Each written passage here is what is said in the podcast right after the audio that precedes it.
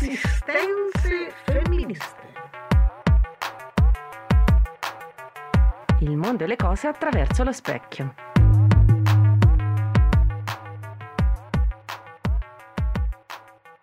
Bentornate, bentornati, bentornato alla nuova puntata di Gioco di Specchi qui all'Autoradio.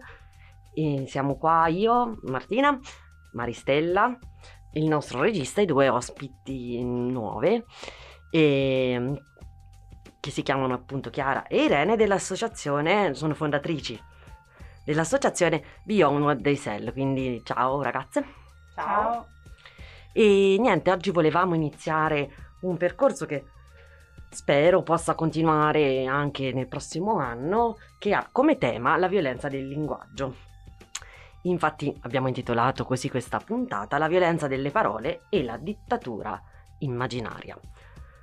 Ora eh, darei subito la parola alle nostre ospiti che presenteranno un po' anche la loro associazione, eh, ci diranno come è nata quello che fanno e, e anche perché mh, abbiamo deciso in qualche modo di intraprendere questo percorso che abbiamo reputato quanto mai necessario, soprattutto in questi giorni in cui il dibattito della violenza delle parole è veramente molto acceso e ha preso toni, ha ovviamente toni diversi, pensieri diversi e alcuni direi totalmente fuorvianti. Prego ragazzi. Ok, allora innanzitutto grazie per uh, averci ospitate oggi. Allora, Beyond What They Sell nasce nel marzo del 2019, quindi circa due anni fa, da un'idea che ho avuto, insomma io sono Chiara, e, um, ero appena tornata diciamo dall'Albania e lì ho visto molto attivismo femminista presente e quindi ho avuto quest'idea, ho percepito questo bisogno di creare una realtà simile anche qua a Perugia. E quindi una volta tornata ho fatto un semplice annuncio su Facebook e ho chiesto insomma chi fosse interessato, interessata a partecipare insomma a una, una, realtà associazionistica e giovanile per lavorare insieme con la comunità, per la comunità sui temi della prevenzione della violenza di genere, la promozione delle pari opportunità e a questa call diciamo informale si è unita infatti Irene. Ciao.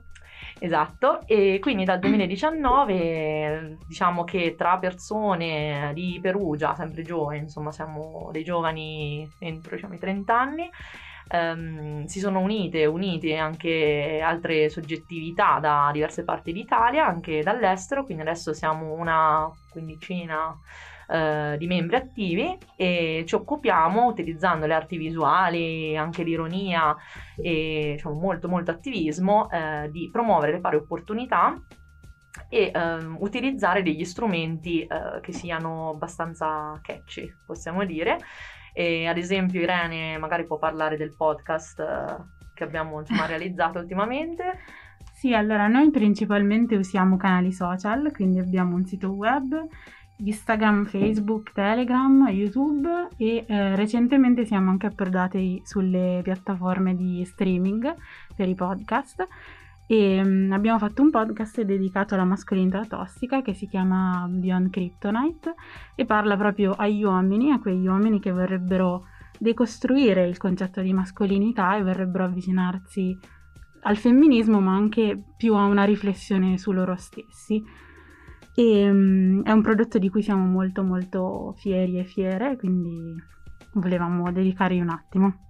Esatto, quindi a parte i podcast, come ha detto anche Irene, social media, facciamo anche tante dirette online, invitiamo anche ospiti da filosofi, filosofi, ricercatrici, ricercatori e mm, siamo comunque sia personalità con diversi background accademici, da per l'appunto storia dell'arte, psicologia, antropologia, relazioni internazionali e crediamo molto nel, nella multidisciplinarietà e soprattutto nell'unione di diversi punti di vista, però con scusate, il, fine, il, fine, comune eh, e quindi insomma la parità.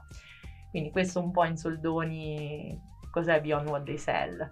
me mi pare che sia quanto mai adatta eh, la, le vostre intenzioni a questo tema della violenza del linguaggio che ci preoccupa in questi giorni. Vuoi dire qualcosa? Sì, esattamente. Allora noi ci concentriamo anche per fare molta sensibilizzazione sulla narrazione che fanno i mass media rispetto alla violenza di genere e anche alle discriminazioni, ad esempio, nei confronti della comunità LGBT e nello specifico vorrei fare più che altro un'introduzione sul perché noi poi siamo partite, partiti dal, eh, dai mass media per l'appunto, eh, perché è tramite essi anche che per l'appunto noi impariamo, no? quindi non siamo educati, educate solamente da, dalle famiglie, ehm, ma anche dai nostri pari, ecco, eh, i mass media sono anche la nostra scuola e tramite essi noi impariamo anche a categorizzare, no? Nel senso che eh, già per conto nostro la categorizzazione sociale ci aiuta molto a muoverci nel mondo, quindi ci viene spontaneo eh, categorizzare le persone, no? Perché ci serve, insomma, per imparare a muoverci e in base a questa categorizzazione noi incaselliamo no? le persone che sono più simili a noi e invece le persone che sono un po' più diciamo diverse, no? che si discostano, tendiamo poi anche a um, trattarle in un modo diverso. Quindi nei casi estremi si finisce poi di deumanizzare no? queste categorie che sono diverse da noi. E i mass media eh, purtroppo, ahimè, eh, concorrono anche a sostenere e a diffondere degli stereotipi nei confronti delle categorie che sono un po', insomma, si discostano invece da quelle che noi conosciamo, a cui siamo più abituati o che percepiamo, percepiamo come più simili alle nostre. E quindi da qui eh, concorrono anche a diffondere gli stereotipi di genere, i ruoli di genere più tradizionali, quindi la donna ancora è incasellata tra o fa la casalinga, cosiddetta brava donna, no? E, oppure la, la donna, diciamo, di malcostume, quella provocante, ipersessualizzata oppure stereotipi verso la comunità LGBT, quindi ad esempio no, il cosiddetto cioè, la, l'omosessuale che ha delle determinate movenze, insomma, e quello resta. Quindi a questo probabilmente servirebbe uno spazio specifico no, per uh, fare una riflessione, dato poi gli avvenimenti recenti ti riferisci a qualche cosa in particolare? Io sono d'accordo su questo fatto che leggendo titoli di giornale, ma non solo, anche testi di scuola, a volte si tende a interiorizzare, ad assumere come unici i modelli che vengono proposti. Esattamente, e sì, poi nello specifico c'era poi la, diciamo, siparietto mi verrebbe da dire in maniera molto dispregiativa, ecco, di Pio Amedeo, di cui magari non so se Irene vuole per l'appunto fare una crociata. Uh, qualcuno qua ha deciso di scatenarmi contro Pio Amedeo. E, no, io premetto che ho visto il pezzetto incriminato e non li seguo, non li conosco, non è il tipo di comicità che personalmente mi fa ridere, però ehm, non penso che sia tanto questo il punto, quanto piuttosto, come diceva Chiara, il fatto che eh, si, sembra che si siano imposti di ehm, riproporci tutti gli stereotipi possibili eh, che, possiamo, che, possiamo, incontrare o che c- comunque stiamo cercando di abbattere in una maniera anche un po', diciamo, strana e desueta. Per esempio, tutta quella cosa su eh, ebrei che sono tirchi non l'ho capita, non ho capito la necessità di tirare in ballo questa storia. Ehm, volevo, volevo, così en passant farne notare, quindi far notare qualcuno degli stereotipi che hanno sollevato. Il primo è sicuramente questo di, che gli ebrei sono tirchi. Come eh, lui diceva proprio, non si può più dire che gli ebrei sono tirchi. Non è che non si può dire che gli ebrei sono tirchi, ma da dove viene questo stereotipo e soprattutto a che cosa ha portato? Eh, ovviamente non è che possiamo disegnare una correlazione diretta con un genocidio, però certamente era una delle giustificazioni simboliche volte a indicare gli ebrei come un problema per la società. Quindi eh, io eviterei di ritirare fuori queste storie solo per difendere la propria libertà di insultare. L'altra cosa che eh, hanno sollevato è mm, verso le persone omosessuali, in particolare i gay, uomini, eh, perché anche qui c'è da dire che eh, omosessuali e gay si riferiscono agli uomini e non alle donne. Sembrava che loro parlassero all'intera comunità LGBT, ma non è così. Il termine lesbica esiste e non è un insulto, è una bella parola, quindi usiamola. In particolare eh, dicevano però della parola ricchione e lui a un certo punto mi ha colpito molto il fatto che abbia detto etimologicamente ricchione non è una brutta parola questo non è assolutamente vero, cioè ricchione è una parola che nasce discriminatoria, basta una ricerca brevissima per scoprire che era un termine utilizzato per indicare degli schiavi sessuali o comunque o forse delle popolazioni dell'America centrale, eh, quindi per indicare gli omosessuali nell'America centrale. Sì, si riferisce all'orecchio grosso, ma era simbolo o dello schiavo sessuale o del, mm, dell'omosessuale, cercando di banalizzare il più possibile. Quindi capiamo già, vediamo già perché questo termine è individuato come discriminatorio, come doloroso per le persone che lo ricevono e che quindi non, non possiamo mh, mm, risignificarlo così a caso.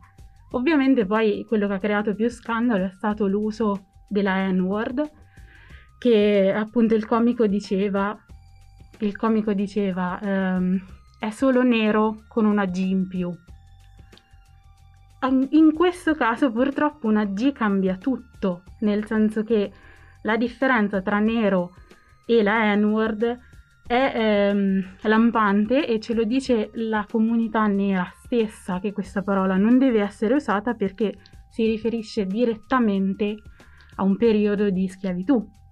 Dopodiché che loro la usino nei loro contesti per risignificarla come si è fatto nel contesto anglosassone con la parola queer è un altro discorso, è una loro scelta e non siamo ancora arrivati come con queer al momento in cui tutti possono usare questa parola. Quindi ecco, eh, questi erano un po' degli stereotipi che mi avevano particolarmente colpito nel loro discorso, anche se eh, in realtà quello che mi ha colpito di più è il senso di quello che volevano dire. Loro, eh, in una maniera forse un po' bislacca, volevano, mm, sostengono di voler mandare un messaggio positivo, cioè che non conta la parola che usiamo, ma il modo in cui la usiamo. Questo è vero fino a un certo punto, nel senso che non conta solo l'intenzione del modo in cui parliamo, al, oltre al fatto che la scelta della parola rientra nel, nell'intenzione, ma eh, conta anche il contesto e chi riceve il messaggio. Non possiamo ignorare il fatto che se la persona davanti a noi a cui diciamo questa parola la percepisce come un insulto, perché socialmente è un insulto, allora la stiamo insultando. Non conta solo quello che noi volevamo fare, dire, oltre al fatto che sapendo che queste parole sono insulti, perché usarle? Mi viene quasi da chiedere. Forse eh, la differenza fondamentale è che usarle in senso insultante conduce appunto, come dicevate prima, a una deumanizzazione e quindi a facilitare in qualche modo, oltre l'insulto, la violenza violenza fisica, ma anche violenza istituzionale, perché non dobbiamo dimenticare che la omosessualità è stata riconosciuta non essere malattia mentale eh, da pochissimi anni dall'Organizzazione Mondiale della Sanità e che gli omosessuali eh, mi veniva in mente un'altra definizione, venivano eh, chiamati finocchi perché quando li bruciavano sul rogo si usava aggiungere eh, dei finocchi per eh, non sentire l'odore di carne bruciata, quindi essere considerati degli scarti della società autorizzava la società stessa non solo a maltrattarli e a espellerli, ma addirittura a distruggerli. Che poi in tutto questo nel loro discorso era lampante ehm, la volontà di non parlare di, una, di, un problema sistemico, quello a cui tu hai appena fatto riferimento, eh, ma metterla molto sull'individualità, quindi sulla cattiveria di ciascuno e di ciascuna nel sce- nello scegliere di usare queste parole o nell'insultare. questo non è abbastanza, nel senso che non si può riportare tutto all'essere buoni o all'essere cattivi, eh, perché non è, fondamentalmente perché non è questo il punto, non è un processo alle persone, eh, è una riflessione su quello che riteniamo accettabile e normale nella nostra società e quello che riteniamo culturale e di conseguenza su quello che riteniamo diverso. Non è un punire. Quindi sicuramente nel loro buon, nel, nei, nelle loro buone intenzioni, per così dire, mancava totalmente una riflessione sulla società che però ormai è un po' al, come dire, disponibile per tutti. Avrebbero potuto cercare su Google avrebbero trovato delle informazioni. Quindi, insomma, non mi sento nemmeno così tanto di eh, giustificarli, anche perché io ci ho visto una, una, scelta ben precisa, quella di comunicare in quel modo. E anche, per esempio, la totale eh, disattenzione nell'usare la parola censura che anche qui una, um, ha delle implicazioni sistemiche e soprattutto implica un rapporto di potere diseguale tra un'istituzione e una persona. La censura ehm, non esiste dal basso, la, la censura esiste solo da uno Stato o da un'istituzione comunque che applica la censura sulle persone in maniera preventiva. La censura ovviamente poi non è solo quella cosa che agisce dopo che tu hai detto una cosa, la censura agisce prima, ti impedisce ti, ti, nega la libertà di dire, ti nega la libertà di dissentire. Quindi anche lì mh, mm, continuare a, a, insistere su questa cosa che voi avete chiamato la dittatura immaginaria, con questi termini che spaventano come censura, davvero, davvero ridicolo secondo me. Beh, insomma, una delle frasi che circolano di più fra gli oppositori di questo rinnovo positivo del linguaggio è ma come non posso più dire neanche quello che è, perché è la realtà e non posso neanche più pensarlo forse. E questo in realtà non mi sembra che sia l'intento che ci proponiamo tutti noi che vogliamo un linguaggio diverso. L'inno era sicuramente non si può più dire niente o non si può più scherzare su niente in quanto loro sono comici. Beh, in primo luogo mi verrebbe da dire che ehm, se non riescono a far ridere ehm, è il loro lavoro, forse potrebbero anche cambiarlo. Non è, insomma, non è, un, non è nostro obbligo ridere a una cosa che non ci fa ridere. Eh, mettendola meno sul, su, diciamo, sul polemico e più sul riflessivo, mi viene da dire che mol- molta della nostra sensibilità è cambiata negli ultimi anni e non ridiamo più a quello che un tempo ci faceva ridere. Non ci fa più ridere la semplice battuta sull'omosessuale, non ci fa più ridere la semplice battuta su una qualunque categoria marginalizzata. Ehm, il sentirsi piccato, questa lesa maestà che hanno dimostrato, la trovo un pochino cioè, ridicola, piuttosto che invece informarsi, riflettere su perché qualcosa non fa più ridere e andare avanti.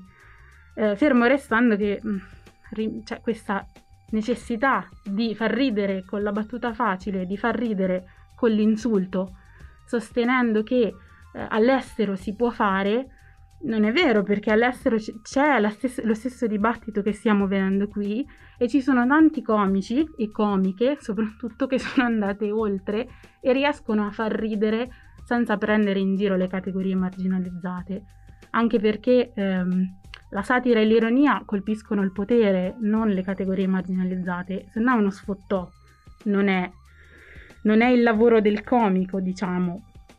Dopodiché potrebbero anche prendere atto del fatto che alcuni non ridono alle loro battute, di, senza eh, chiamare in caso la, la censura, diciamo come diceva qualcuno, eh, la satira, in questo caso la comicità, deve essere rivolta verso i potenti per avere un significato dirompente. Se è rivolta verso i più deboli è bullismo.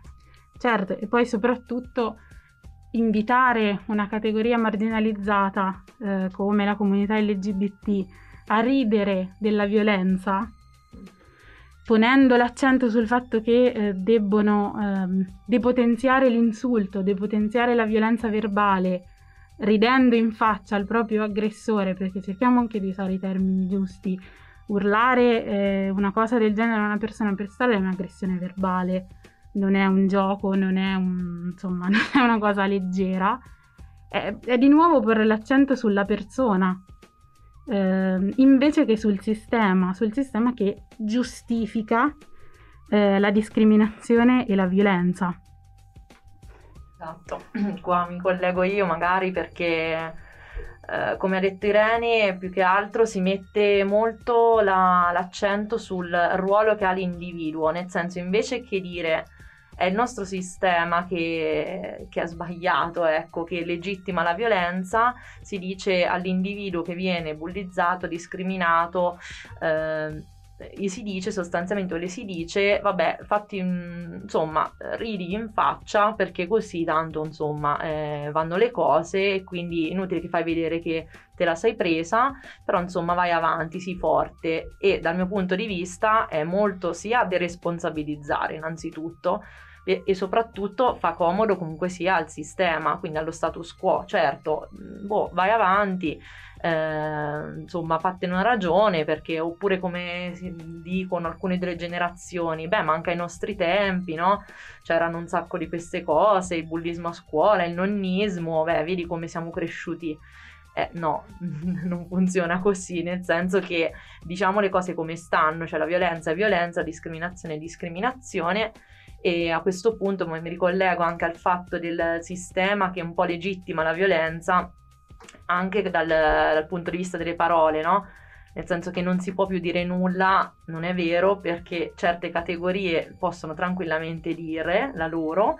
E un, un caso, insomma, che mi viene da, da citare è proprio le dichiarazioni di Beppe Grillo, eh, cioè, ad esempio, a lui hanno permesso di mettere alla gogna la, insomma, la ragazza che è stata vittima comunque di, vogliamo chiamarlo presunto stupro, se proprio dobbiamo essere corretta, a me viene da dire proprio aggressione, quindi insomma, eh, poi uno è innocente fino a prova contraria nel nostro sistema, però ciò non toglie eh, la, la, violenza, la, seco- la, vittimizzazione secondaria che è stata messa in atto. Quindi eh, riproporre ehm, i miti dello stupro Uh, che sono identici. Peraltro, io stavo guard- riguardando insomma, un documentario sul processo allo stupro no?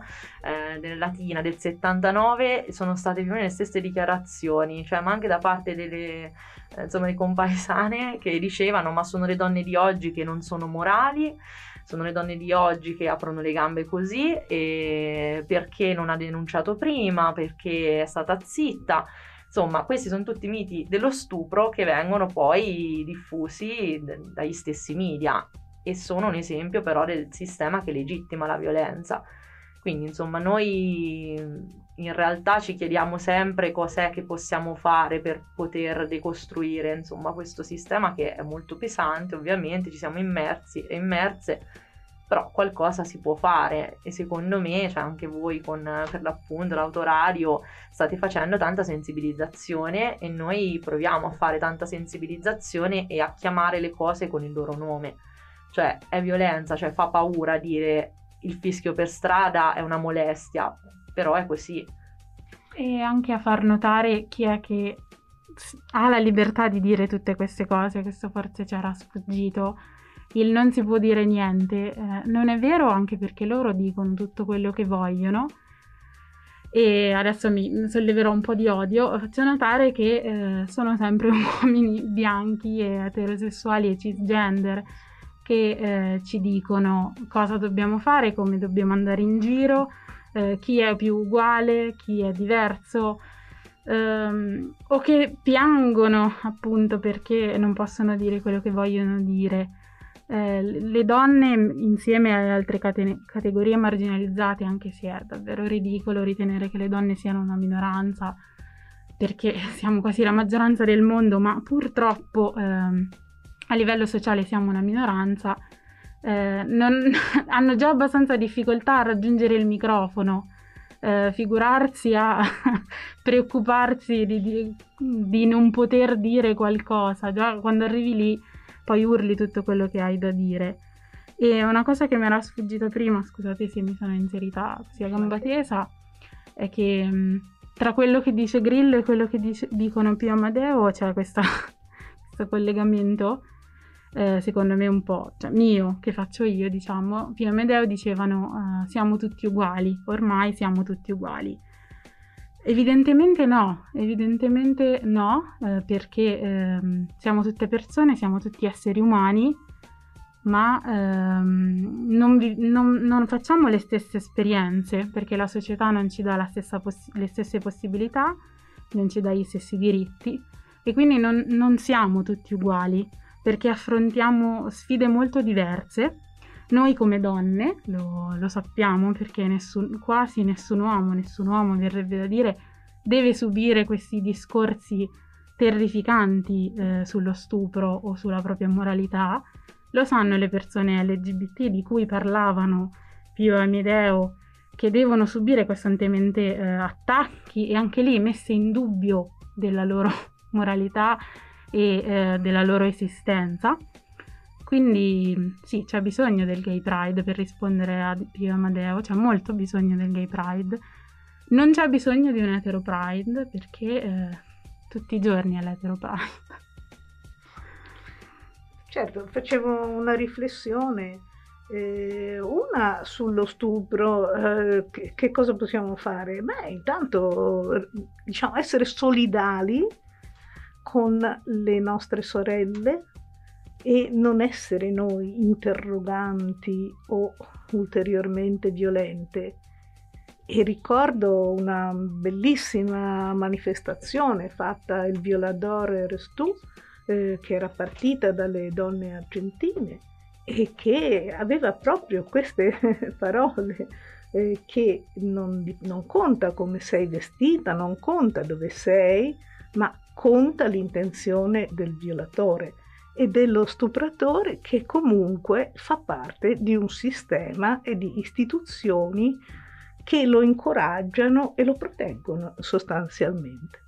Esattamente, se posso inserirmi giusto al volo, è proprio un altro degli stereotipi no? che viene poi tramandato è che non esiste la solidarietà femminile, no? le donne tra di loro non riescono a collaborare no? perché sono invidiose, sono gelose, invece proprio da questi movimenti?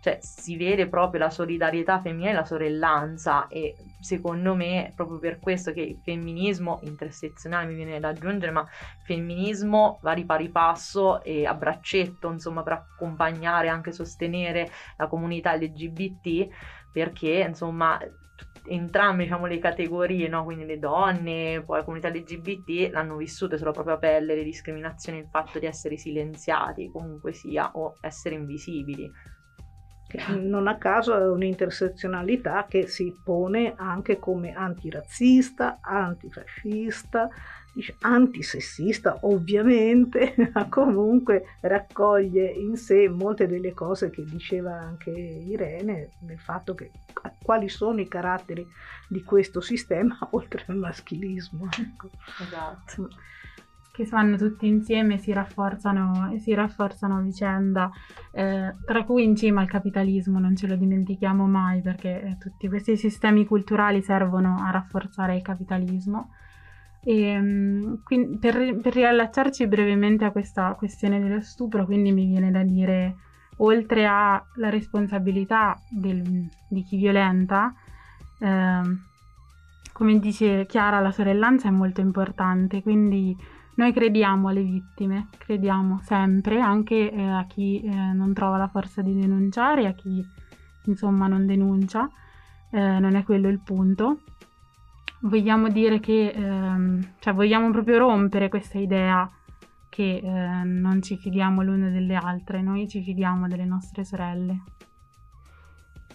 E poi un'altra cosa che per ritornare un pochino anche alla violenza del linguaggio, una evoluzione, cioè possiamo avere qualche speranza, intanto perché lottiamo quotidianamente contro questo, prima o poi avrà i suoi effetti, e poi perché abbiamo avuto un esempio, per esempio nei confronti dell'abilismo, un tempo venivano molto utilizzati, non molto tempo fa, venivano molto utilizzati come insulti tutti i difetti fisici, psichici, eh, le malattie quasi fossero appunto il segnato da Dio che eh, qualche colpa la deve avere, anche se non lo so io. E, e pian piano è, dire, la società si è autoeducata, forse dall'inizio con una costrizione, e pian piano però si sta perdendo questa abitudine. Mi sembra che loro stessi che facevano tanto gli spiritosi non hanno usato nessuna di queste categorie come insulto, segno che qualche passo avanti, passettino per volta si può fare. Ecco.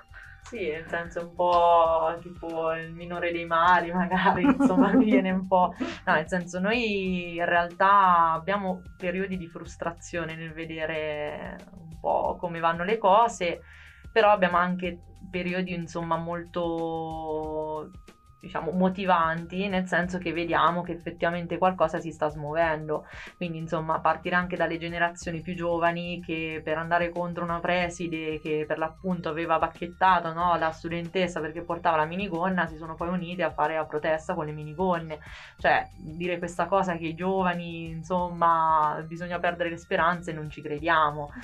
Ecco, io sarei un pochino preoccupata per le generazioni, alcune delle generazioni un po' più no che... No, vabbè, un, senso, po più age. un po' più age, ma nel senso che capisco la resistenza, perché anche noi stessi abbiamo dovuto abbattere certo. qualche, no, qualche muro in cui credevamo, nel senso, noi perché siamo anni ovviamente che siamo dietro a queste tematiche, ma abbiamo smussato anche noi i nostri angoletti, ecco. Però ecco, noi crediamo molto nel potere della sensibilizzazione e nell'effetto a cascata, quindi più se ne parla anche al bar, insomma appena si sente una battuta e l'altra persona ti dice solo una battuta, adesso noi iniziamo a dire, beh, aspetta un attimo, no? Parliamone un attimino. E lì parte il pippone di quattro ore, ti spiego perché le parole non sono solo parole. Poi sprizza comunque. Beh, io credo che abbiamo suscitato qualche vespaio, come è necessario fare, e spero che nasceranno discussioni da queste cose. Intanto vi ringrazio molto per i vostri interventi così precisi e invito tutti a, ad ascoltare l'autoradio prima di tutto e a mettersi in contatto con l'autoradio.net gemininetwork.it. Vi saluto tutte e tutti, io, Maristella e Martina. Oggi siamo state buone, buone, buone, Mari, eh. È mancato. Di solito io faccio la Vespa, siete state molto fortunate. Scherzo. Grazie. E, ehm, allora, eh, vi ringrazio anch'io, eh, è stato molto interessante. Eh, con dei toni molto delicati. E no, però è anche bello questo, dare un po' di varietà da questo punto di vista, non la varietà come la intendono cabarettisticamente più Amedeo. E colgo l'occasione, eh, penso a nome di tutta l'autoradio, in questi giorni difficili per il popolo palestinese, di dare tutta la nostra solidarietà e penso che non ci sono parole e quindi io vi saluto tutti. Free Gaza, Free Palestine.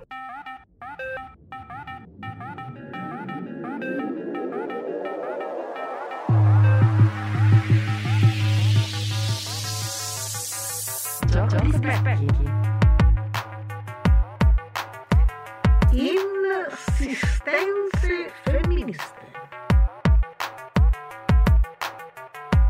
mondo e le cose attraverso lo specchio.